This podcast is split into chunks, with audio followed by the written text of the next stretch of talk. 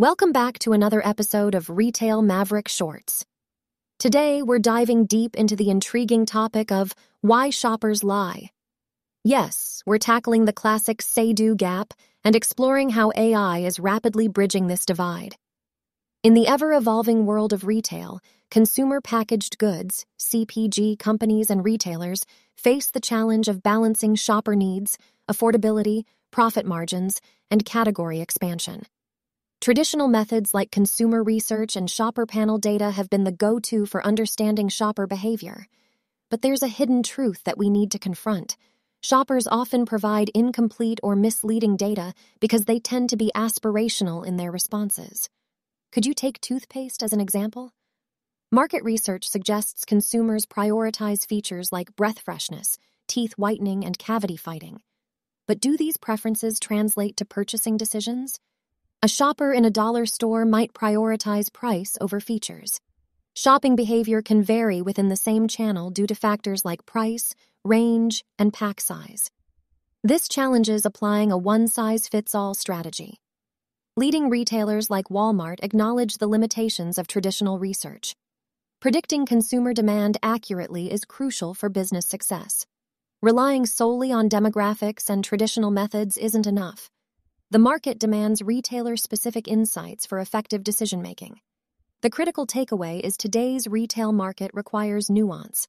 Demographics and traditional research fall short.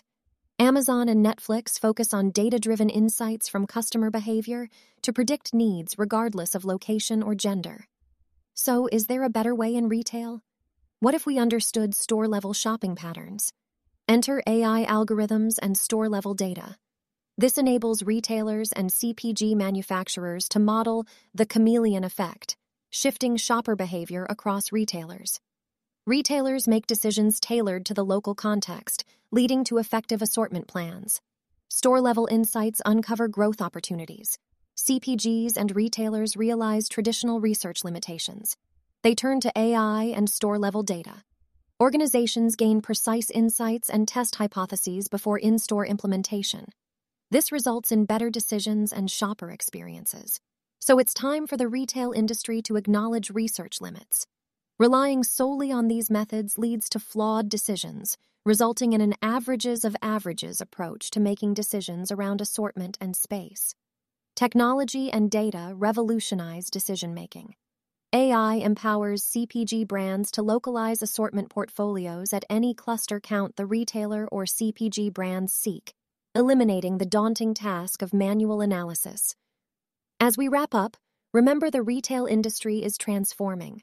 Store-level data and A I reshape decisions, moving from flawed assumptions to accurate insights.